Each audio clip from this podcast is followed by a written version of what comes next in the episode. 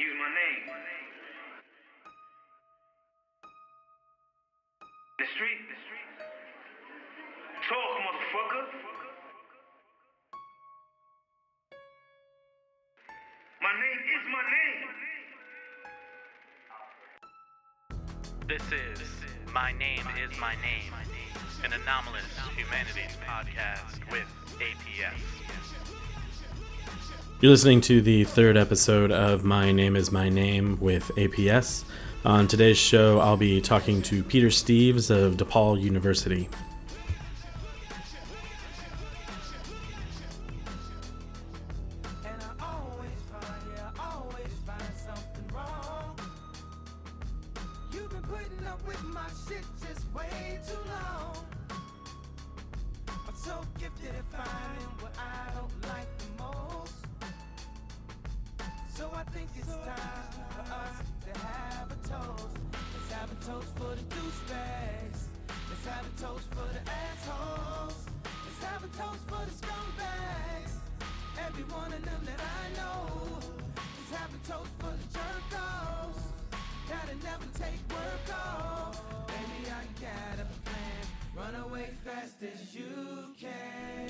Welcome back to the podcast.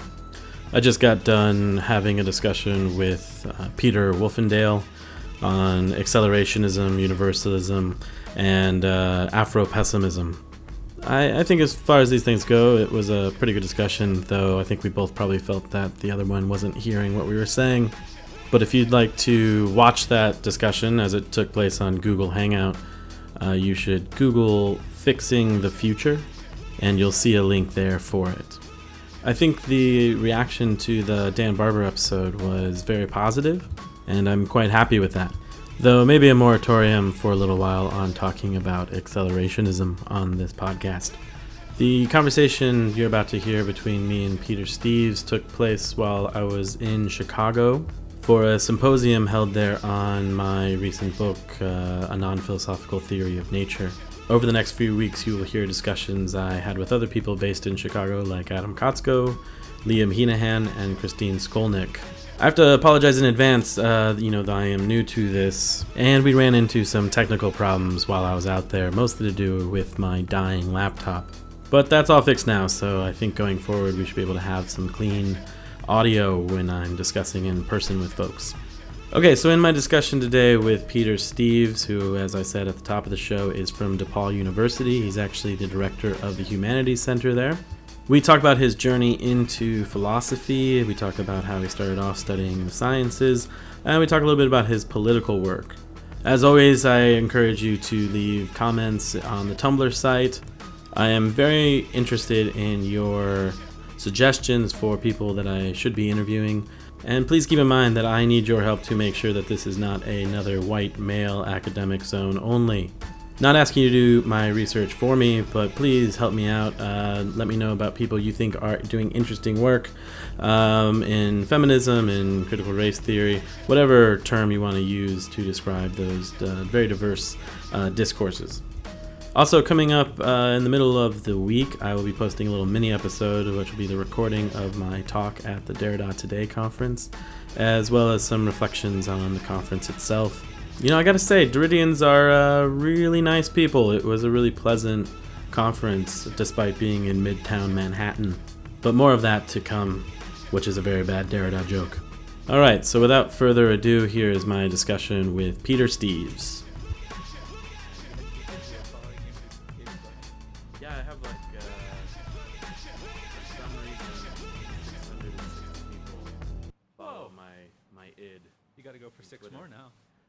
Well, I had that, that but I get number. like people unfollow as well. Wow. uh, which is unfortunate. Well, it's fine. That's pretty cool. Like, Twitter is uh, standing on a CTA platform and just screaming. It's it's a How weird often do you put thing. something down? Uh, in the podcast or on And Twitter? then Twitter. Oh, like I'm right now. You know, Right, you're, you're doing it at the time. Yeah, yeah. Um, yeah, I'm like always connected now. It's it's uh, it's a little disturbing. Mhm. It's not good. No? Why not? Well, because you walk into things, you know, you're typing, and uh, Right. no, it's actually good in a lot of ways. I stay in touch with friends in England that I, I don't get to see a lot. Uh, Right.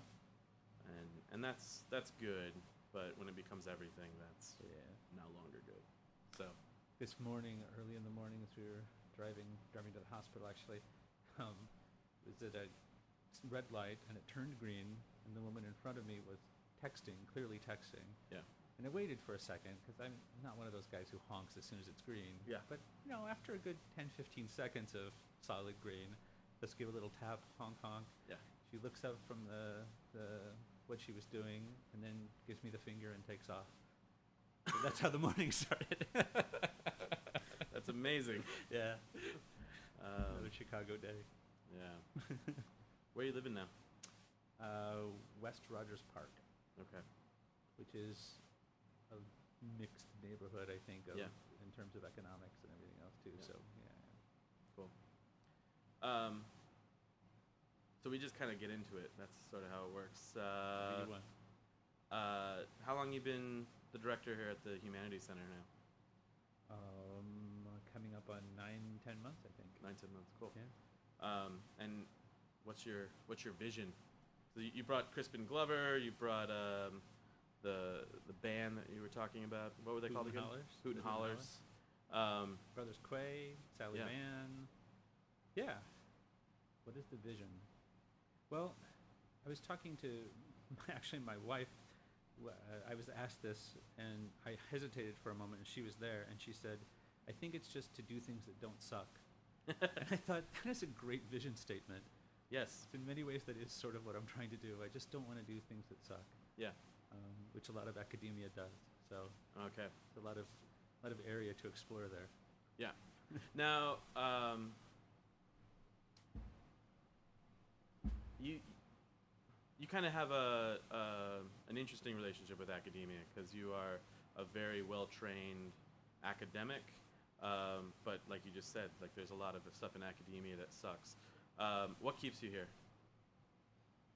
Um, right now, a big thing is the Humanity Center. That having this opportunity really, hopefully, has opened up some doors to do things that are somewhat different than most things going on in academia. I think part of the problem is that, well, there are a lot of problems, but part of the problem is that we end up just talking to each other a lot. Yeah. And it's a version of the preaching to the choir problem Mhm. where you can get all excited about something, but in the end, you wonder, what is it really doing? Because the other people who are listening are the people who already thought that anyway. Um, and very often, even they're not really listening, listening.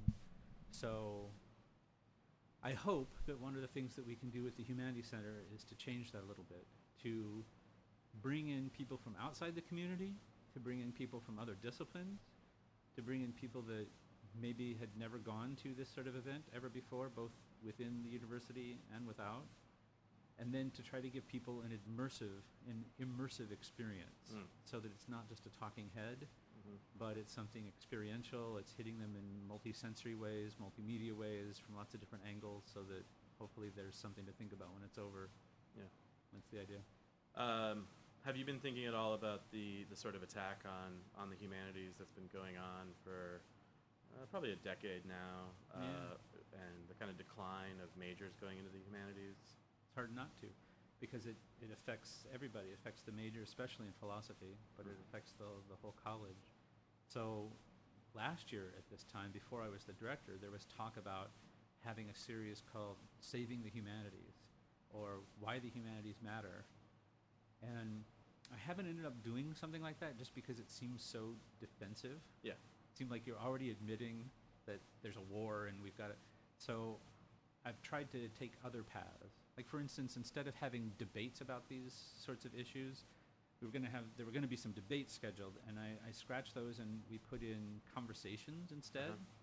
So it doesn't mean that people always agree when they're talking. Yeah. Just like you and me here, right? Yeah. We may, but that's interesting. That's good.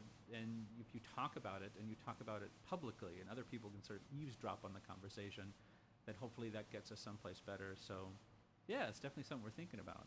Um, and also, even though it's a humanities center, I hope to bring in people from lots of different disciplines, stuff from the sciences. We were having Mhm. Lee Smolin in here until his health made him Oh, that's too Uh, bad. prob- yeah, he was supposed to be here in a couple of weeks, but Yeah. he had an injury, so Okay. we'll have him next fall. Well, good. good yeah, good. more physicists, more scientists, more artists too, Uh-huh. and more people who are doing things out in the world um, that hopefully we can make bridges with with academia too. Cool. All right, let's lo- let's go all the way back. Uh, where are you from? From Ohio, Where in Ohio? Lima, Ohio. Lima, Ohio. Lima, All right. Ohio, small town in the northwestern part of Ohio, right next to Wapakoneta, birthplace of Neil Armstrong, first man on the moon. Right. Okay. Yeah, I grew up just a couple of miles from where he was born. So how does a how does a boy, a nice boy from Lima, Ohio, uh, you know, end up in Chicago as the director of the, the Humanities Center? How did you how did you become an actor? that lofty Yeah, trajectory yeah, that I have. Yeah. Well, I don't know. I, I grew up with there were farms on all sides of me, and the truth is, I always knew that I'd go to college, and it was just a question of what to do. So it was the sciences first that I wanted to do. I wanted to do physics, and there's no university even that's really nearby. So So, so you said you wanted to start off with the sciences. That's what you wanted to study. yeah, What did you end up studying?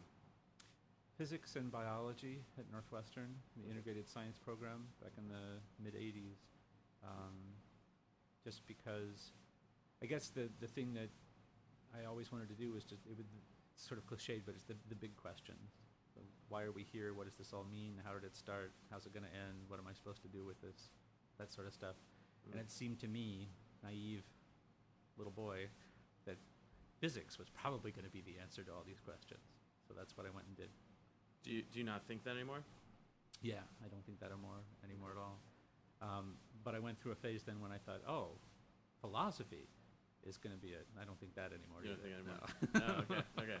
So how did you get into philosophy? Um, because after a little while of doing the physics, it did become clear that there were just certain questions that you're you're not allowed to ask, which is not a bad thing because otherwise you wouldn't get on with the business of physics. Right. But those were particularly the questions that I, I was interested in. And then thinking more about the methodology, the assumptions behind science, it just, yeah, it was clear that this was not going to be a, a place where you're allowed to ask those sort of fundamental questions. So that, coupled with the fact that I felt that I had spent a lot of time doing things that were very abstract and might be in some sense selfish or self-serving because although I still believe those are the most important questions, uh, what does it all mean and how is it, why is it here? Um, if you're just focusing on that, like I intensely was, you're not making a big difference in the world. So there were two things I wanted to do. I wanted to do something more concrete that could actually, maybe actually make someone's life a little bit better, and then find another path toward answering those big questions. So I left sciences and I went to do peace studies Mm. at Manchester University in Indiana. Okay. And uh, that was your undergrad? Yeah, this was still undergrad. So I went there after I left Northwestern and did peace studies. And then, sort of toward the end of the peace studies degree, I'd just been taking a lot of philosophy and English. And I decided, well, philosophy is going to be the, the thing to do. I could keep the peace studies and keep trying to do, Mm-hmm. you know, activist work and stuff like that. But philosophy might be the way into answering those big questions and also give a foundation for the ethics and politics that, that I was interested in too. So I decided to go into graduate school in philosophy. And, and you went to Indiana, right? I did, uh, which is a hardcore logic program. Yeah. One of the top, I was very lucky to, to get in one of the top logic programs in the country at that time. Um, and that's what I wanted to do. Because I think it was still the sciences, you know, that Yeah. was still in me thinking, well, you can, you can take the boy out of the science, but, and, well, logic seemed close to it. And I thought, well, this is the way. Uh, maybe just because it seemed the most familiar. Okay. And you had a pretty radical transformation there, right? You you started doing uh, Husserlian phenomenology. I did. there? Yeah. It's strange because I don't know. I don't know if this is interesting at all, but I, the the two big changes academically in my life were both the the word you use radical makes a lot of sense because they were very quick, just sort of turning on a dime kind of changes that I Mm. think probably to other people would have seemed very strange. So when I was at Northwestern, um, it was it was a Cartesian night for me, where I just was miserable doing the things that I was doing, miserable with myself, So, so at, at Northwestern, that, that one night, I decided to just basically lock myself in my dorm room and not come out until I had questioned everything that I could question in terms of the direction of my life and the major assumptions in my life, which were ethical, religious, political, and, and more also just in terms of the direction I should be going. And so I just thought for 24 hours straight, didn't even eat or do anything. I just sat there and I just tried to think through what I should be doing with my life. And then the next day, I unlocked the door and I went to the registrar's office and I dropped out. Wow. Yeah. Um, so, and then basically just disappeared uh, from that part of my life, Hmm. and then went off. And then the next fall, went to Manchester University and took that different direction. And then something similar happened in grad school too. It wasn't quite locking myself up, but it was a question of I had read some Husserl because I had taken a religious studies course, um, God forbid, in, Yeah. in philosophy. And it turned out that they were doing this weird philosophy in religious studies with Husserl and Heidegger, and these sorts of people that I had not really encountered. Okay. And so the first time that I read this, I saw there are different ways of, of thinking about philosophy other than the logic.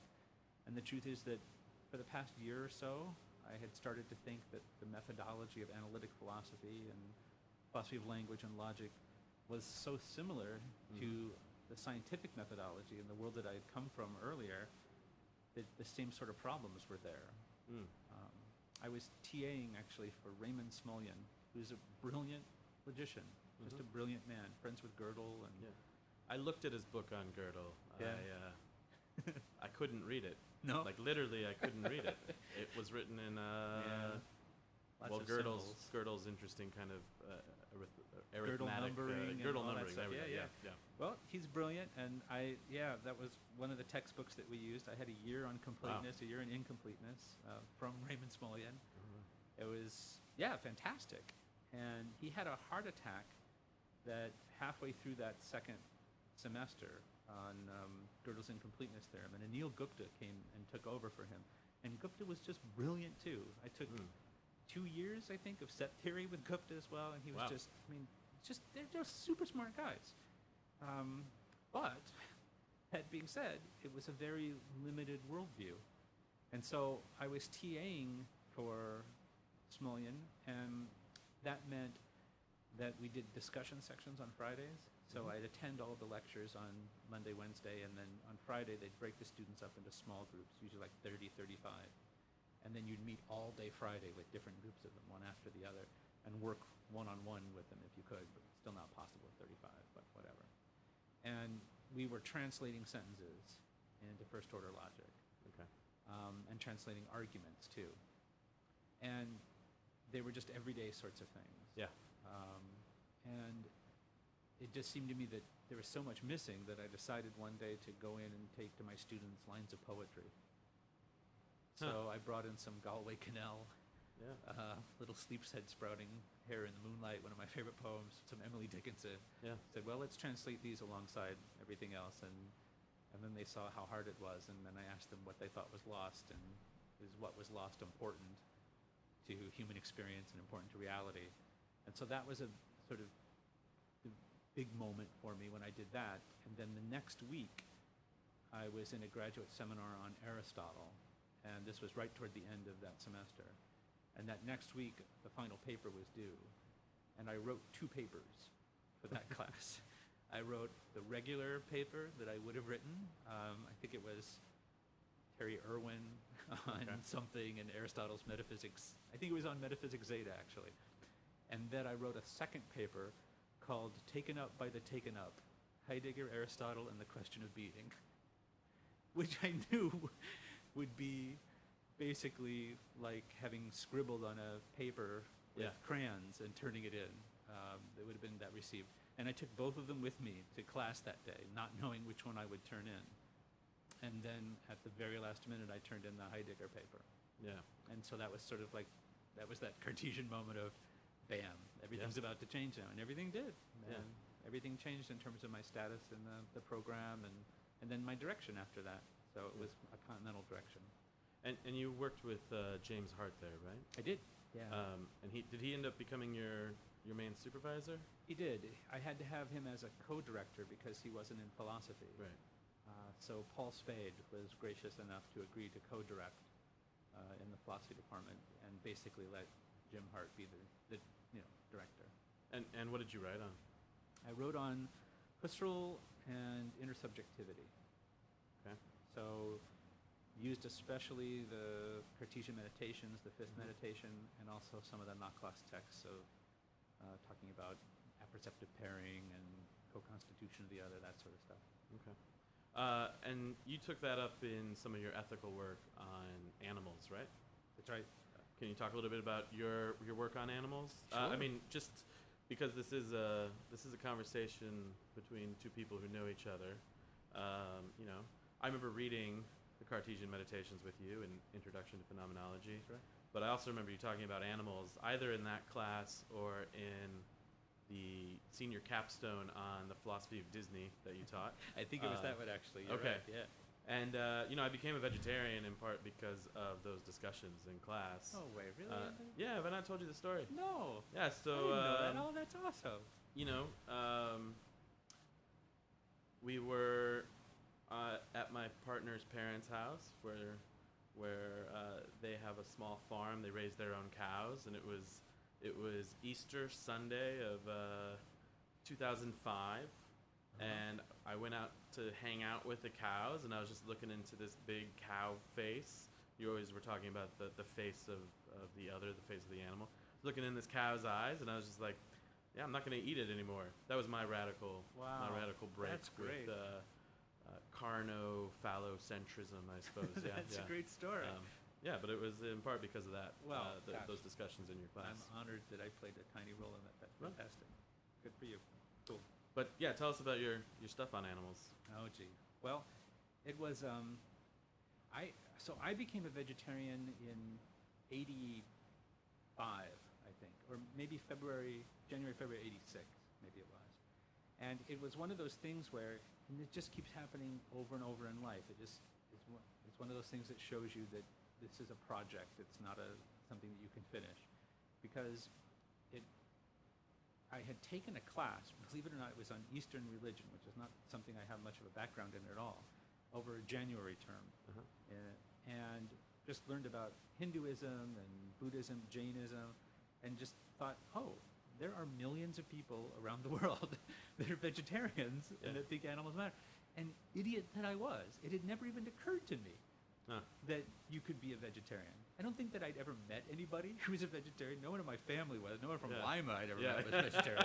so it was just one of those things that it's such a huge ethical question, did not appear as a choice. It's not like I thought, I'm going to eat meat. It never even seemed like it was a choice. And so what I mean by saying this is an ongoing project is just even after that big Cartesian moment at Northwestern of saying, I will question everything I can, you see, that's Yeah. impossible Yeah. there's so many things and and it makes me think about what's going on right now in my life what Yeah. horrible things am i doing right now that i don't even know that is a choice right so yeah, yeah, yeah. Well, well, that's the anyway, shame of existence. the shame of existence indeed so i became a vegetarian then and um, i went with a couple of friends to pizza hut and had a meat lovers pizza and said this is the last meat i'll eat until i figure out whether or not it's good or bad because it just had not occurred to me and uh, it took me so long to figure out. I, I never had a bite of meat since then. Wow. So we're coming up on 30 years almost. Oh wow. Um, and so that was important to me just in terms of my own life. But it hadn't really occurred to me that I'd work on that at all until I was working on Husserl. And the more I worked through this question of apperceptive pairing and the constitution of the other, it just Mhm. seemed clear to me that the other wasn't species specific in Mm. any important way. Mm. And as I started to try to make sense of this in terms of talking about how it works in terms of intersubjectivity and ethics, how there's a common good, we each have a perspective on the common good, and how all that works out, it just became suddenly obvious oh, non human life has a perspective on the exact same good. And if we're really going to talk about having intersubjective community, it has to include all of these other subjectivities as well. And so I included a chapter in my dissertation Mm. on so what does this all mean for non-humans? And that was the first time I'd really written on animal stuff. Uh, have you have you um, oh, surely you've come across some of the, the writing on agency of things, so not necessarily living things. Yeah. Um, wh- what's your take on that? Do you think that we have like an ethical obligation to, uh, you know, your your floating Mars uh, uh, trinket over here, or your desk, or um, what? Do we have a, a hierarchy of of responsibility to those things, or how do you see that? Those are good questions. And I don't think that I have any perfect answers to them, but I'm pretty sure there wouldn't be a hierarchy no matter what. So, as I've been trying to think about those sorts of things, that's one thing I've tried not to do actually, is to say, well, if I am going to start including rocks, let's just say, it's not going to be, can I widen the circle so that maybe they can get included? and maybe I just don't have as much that I have to do for them, but I have because that I don't know. There's been a bad history, I think, of letting other people in the country club Yeah. way, that we think of as ethics, and so I've been trying to think about how to undermine that and to instead of accept the ethics we have now and see can we include these things that we haven't to say what if we started all over with ethics in a way that includes these other mm. things to begin with Yeah. then how would that change what we already assume we owe to other humans and to other animals so uh, i chose rocks there as the example just because that's the thing i've been thinking the most about these Yeah. days an ethic for rocks Yeah. and that's i don't know at least for, for my limited brain, that's really challenging Yeah. um, because it looks like the standard ways of talking about this don't work very well, at least my standard ways. So I'm not at all interested in whether something is rational or has language. They just seem interesting to get to know you as an individual, but not Yeah. in terms of ethical. So the way that I've talked about ethics before is this phenomenological communitarianism that I've been trying to develop.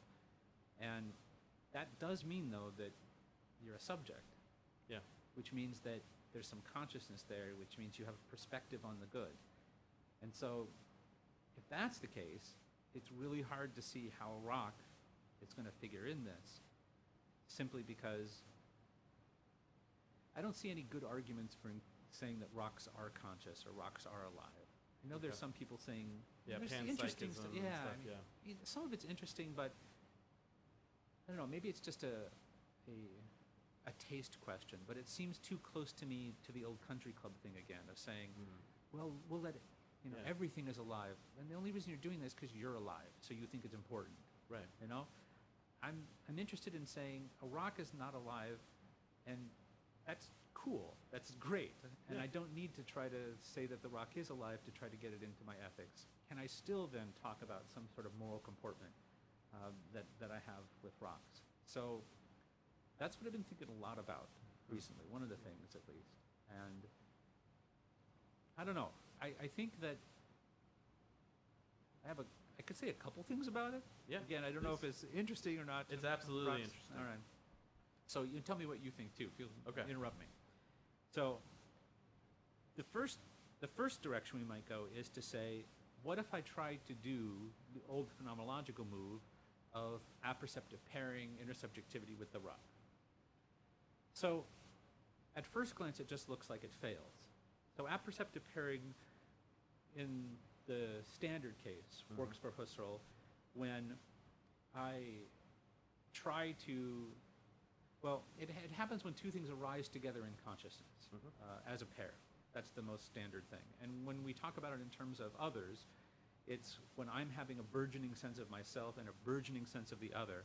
And it's not Cartesian in that I say, well, I know I'm a self, and then I project that onto you because you look enough like me or you're acting enough like. It's not mm-hmm. that. There's a little bit of that projection, but it's also projecting back. There are mm-hmm. things about you that I recognize that I say, oh, I must be like that as well. I see you as a whole. I see you as an external thing. I see you as lots of lots of other things, and I come to apperceive that in myself, which are things that I can't directly perceive in myself, so that you and I, I arise together in sense at the same time. So, when I try to do that with a rock, I don't think it's necessarily that it fails, that you just can't pair with a rock, but that it, it works, but it works in weird ways. Okay. So there is some rockiness to me. Clearly, I'm part rock. I need rocks to live. I'm constituted by rocks. Yeah, it's all true, but somewhat uninteresting. right? Okay. Um, there are things that I can learn about myself from rocks, and this like starts to get slightly more interesting.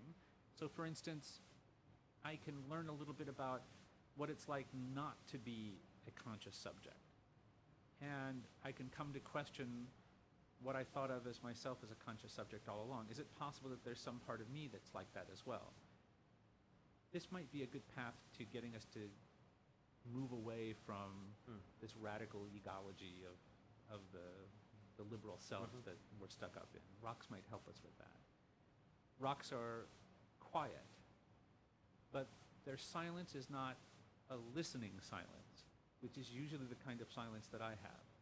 So I can talk like I'm doing now, probably too much of, No. or I can listen.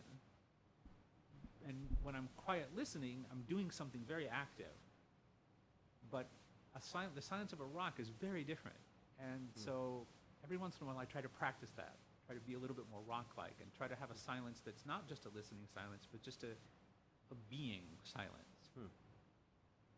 And then I think it gets even more interesting when you start thinking about the way in which rocks and humans can live in community and what they can give to each other.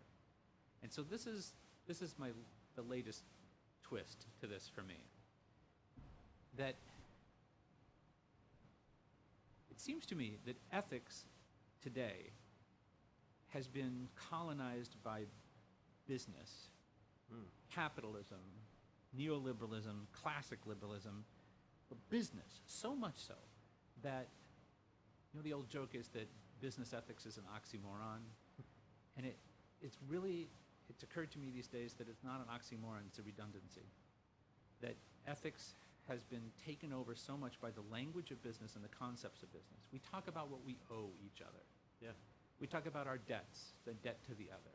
We talk about paying attention uh, to the face of the. If you just look at all the language, it's all in the accountant's ledger about owing and paying.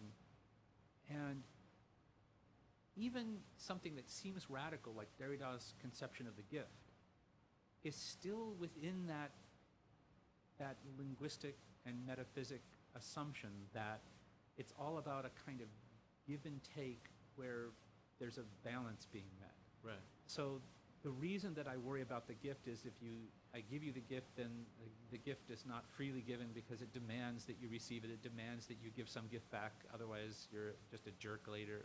We start this cycle of madness that throws logos into a spin, etc. But if you think about how we live with rocks, well, there are very important things that rocks are giving us. Hmm. But they actually don't want anything back. There's no debt that we have to rocks. They're not interested in seeing me pay up to make good on what I owe them for all the great things that they're doing for me. And of course, in some in some areas of life, that could be a recipe for oppression and disaster. With it, but with rocks, I'm not hurting them by not making good on it. So this gets me thinking: Is this maybe not a better way of ethically being? Hmm. Are they not showing us that it's possible to be with and to offer up, to give, without any kind of debt whatsoever, without hmm. any expectation of debt? And then as I start thinking about that, here's the jump then. It seems to me that's actually the best way we live in community. So I think about my wife again and our day to day life. So she she does the, the vacuuming at home on days when I'm at school because I'm so deathly allergic to dust. And I drive her around to classes or to dance practice or whatever because she doesn't want to learn how to drive, and I'm happy to do that. I do the cooking, she folds the laundry. There's this give and take that is there in pretty much every intimate relationship like that. And there's no exchange going on. It's certainly not economic. If we started paying each other for these tests, That's the end of the relationship. right? Yes. It's over there. But it's also not gift. It's not a gift economy Right. because if she did this, you know, I gave you this gift of dusting today, then it's it starts to become oh, so now I, what do I get back, and did I give enough, and mm-hmm. what do I have to do? It's not that at all. There's no real expectation of return because there's a, a kind of pre-assumption that's already built into it. We do these things for each other simply because that's what it means to be together. Hmm. And so, without the ledger sheet, without the question of debt, we do these things, and then these things are the most ethical things that you do all day. Hmm. Hmm. You know, when you teach ethics in, in the academy, you teach abortion, euthanasia, capital Yeah, pun- Like, yeah. ethics is something that happens every once in a blue moon, and you have to pull out ethics. But that's not what ethics is about. This is about everything you're doing every single day with every person you're interacting with. Yeah. And so the most normal things, these are the most ethical decisions that I'm making all the time. And all of this is going on without the ledger sheet, without standard ethics of being indebted to somebody. What do I owe Danielle, etc. That's what rocks are doing. Hmm. So maybe in some sense, rocks are the finest ethical creatures that there are. The example par excellence of Nice. ethical beings. Nice. So Um, some of that reminds me a little bit of of uh, the, the mystical tradition in, in Christian theology. Um, you know, Meister Eckhart doing things Right, without right. a why, um, and but also the way that uh, Saint Francis turns everything into a creature. He really emphasizes this uh, this creatural. Uh, creatural nature of everything, including death. So it's sister death. It's not. It's Right. not. Uh, it's not. You know, big, scary death. It's sister death. It's a creature. Death's a creature, uh, and so you you have to praise death as one of these wonderful created things. Um, That's so that's that's interesting. Yeah. And then what? Here's the interesting. So tell me what you think of this. So what happens if we do that same sort of thing, but instead of turning things into creatures, we turn all the creatures into things? Hmm. And and so instead of saying, I'm going to count you as this being and you know use personal pronouns like his or her for a rock. What if we just started thinking, no, rocks are the example that everything should be turned into non-subject Yeah. sorts of things. Yeah. This is uh, kind of radicalizing Leopold's "Think Like a Mountain." 'cause- Radical, radical. Yeah. Yeah, yeah. Well, okay, switch switch uh, switch tracks a little bit here. That's really great. But I want us to now think about the rock in the hands of a protester tossing it at, Mm. at the police. Right. You, you've done you've done some political work in the past. Um, can we talk a little bit about that? Sure. All right. So you've you've been a an observer during some of the Venezuelan elections in the past. Is that right? Yep. Okay. So uh, and you're you're kind of a, a supporter of, of Chavez. That's right. I mean, uh, you know, for sure. Um, can you can you talk about how that happened, or uh, talk a little bit about why you were attracted to uh, Chavez and, and his vision of socialism? Yeah. So, always interested in Latin American politics, especially since the 80s, then especially as I got my peace studies degree. Um, we just messed up so much stuff down there that Yeah. it seemed like it was a, a responsibility even Yeah. to, to know about that. Did you ever do the protest at the uh, School of Americas with some of the Quakers? No, no, I Yeah. had people, friends who did that, and Yeah, yeah, I, yeah. I did other ones, but yeah, yeah, exactly. My stepbrother used to be a guard there. Yeah.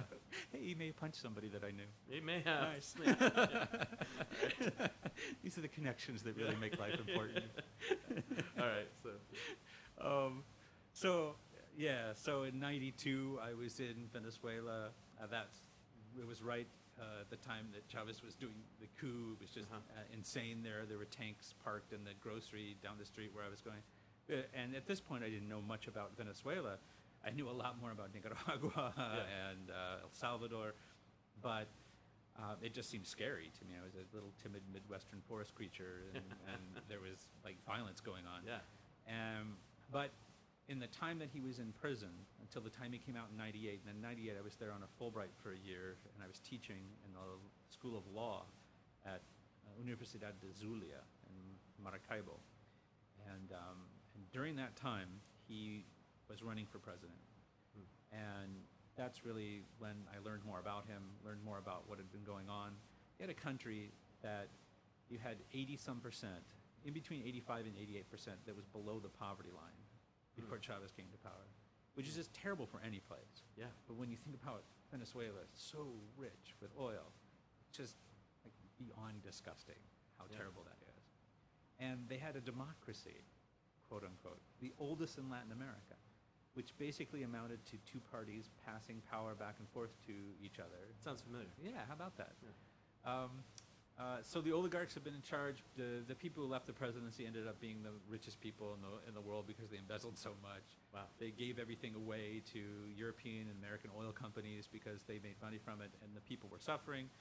So Chavez came uh, running for president and said he would do with the ballot what he tried to do with the bullet. Mm-hmm. And this is the point where I just really came to support him in any way that I possibly could because it just seemed like the right thing. And then in that year, the first year or two that he was president, the change was massive. It was. I, I think I'm very cynical about politics. I try hard not to be, but Yeah. it's, you know, it's it's It's difficult hard. not to be.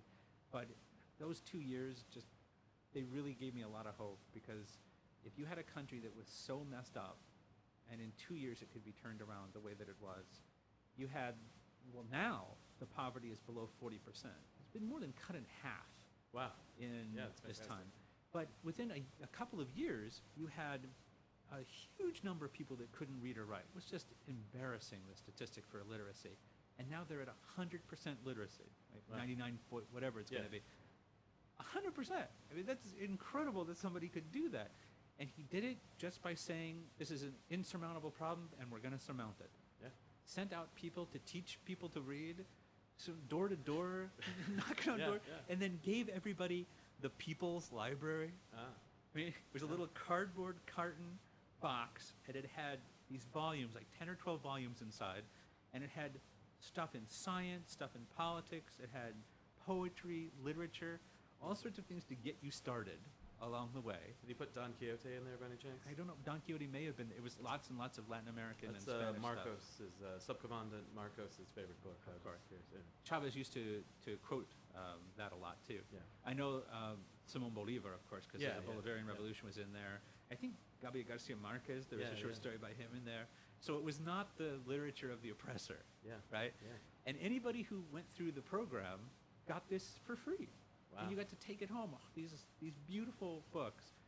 And I remember there was a woman, and she was, I know, she was must have been pushing 90, uh, who was in the program. And the opposition got a hold of this because they said, look at what he's doing, wasting money on trying to get this person.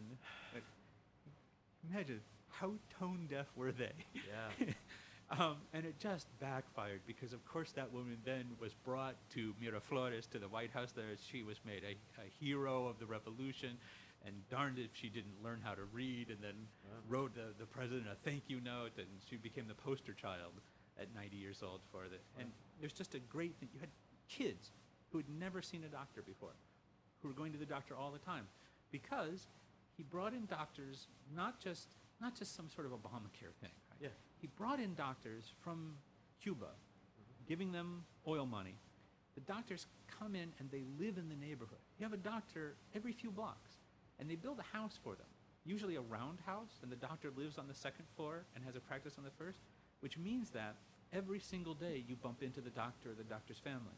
Wow. You come to know that doctor as not just your doctor, but also his wife or her husband does this other thing in the community, and their kid goes to school with my kid, and you create this web of interrelations such that people are going to the doctor all the time, and you have infant mortality rate just dropping off the map.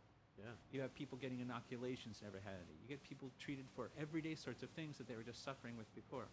It was an amazing turnaround, and still is in, in many ways, even after his death. I, I've been a little bit disturbed. Um, you know, we kind of live in an age where on Facebook and Twitter and other social media sites, people just post photos of unrest somewhere. Right. And while I kind of agree with the statement, uh, like I think it's from Camus, that you should never side with the executioner.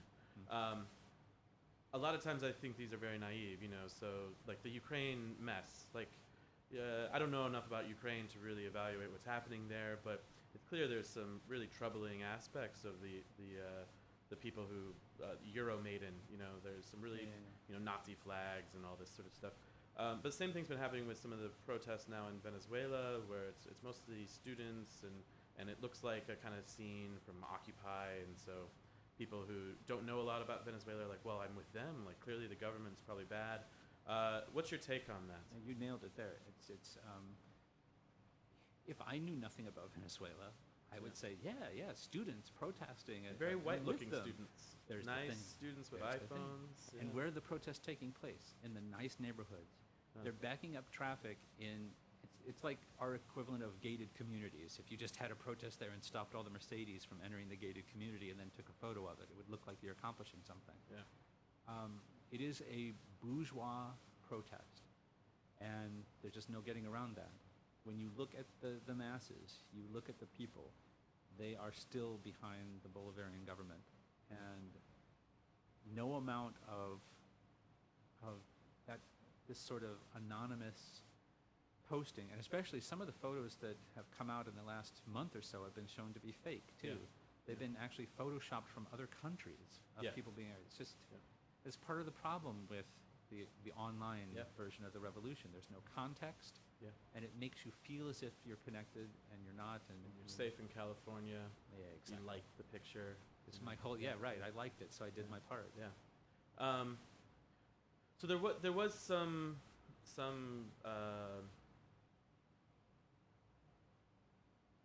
some I, I guess I'm going to use the term dissatisfaction towards the end of uh, Chavez's presidency before he, he passed away.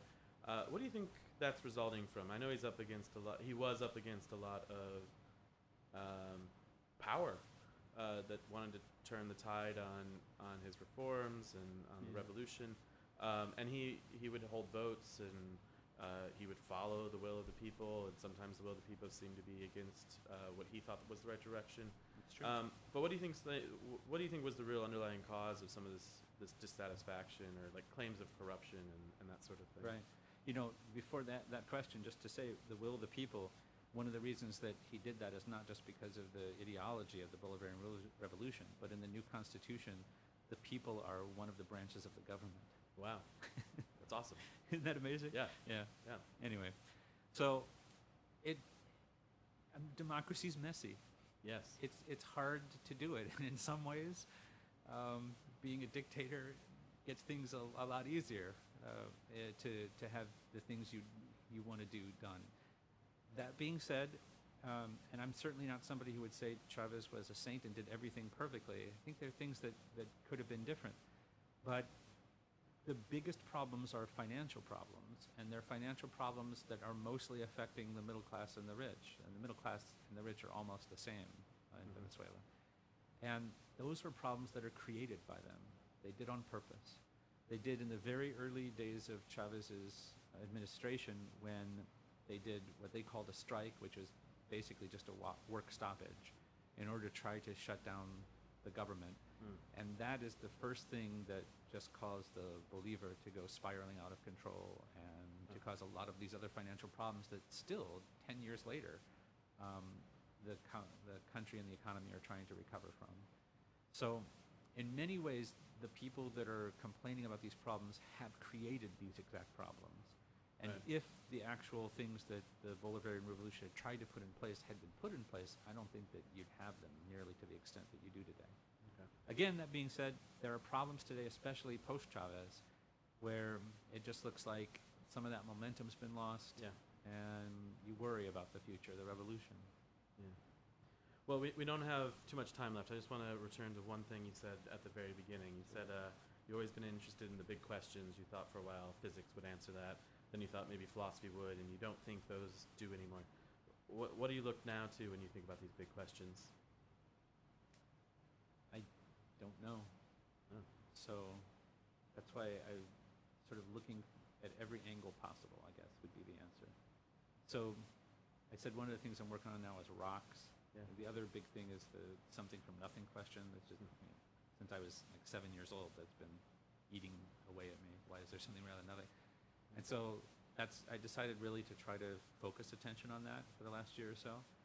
And so it's not to say physics is not going to give an answer. So I'm trying to read everything I can on that and philosophy.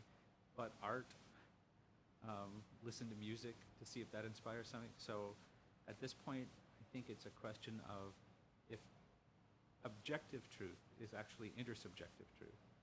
And- And I believe that firmly. There's no view from nowhere. And objectivity really just means intersubjectivity, radical intersubjectivity. But it also seems to me that the hope for achieving objective truth has to be not just intersubjective, getting a lot of people together, but a lot of disciplines and a lot of different ways of thinking.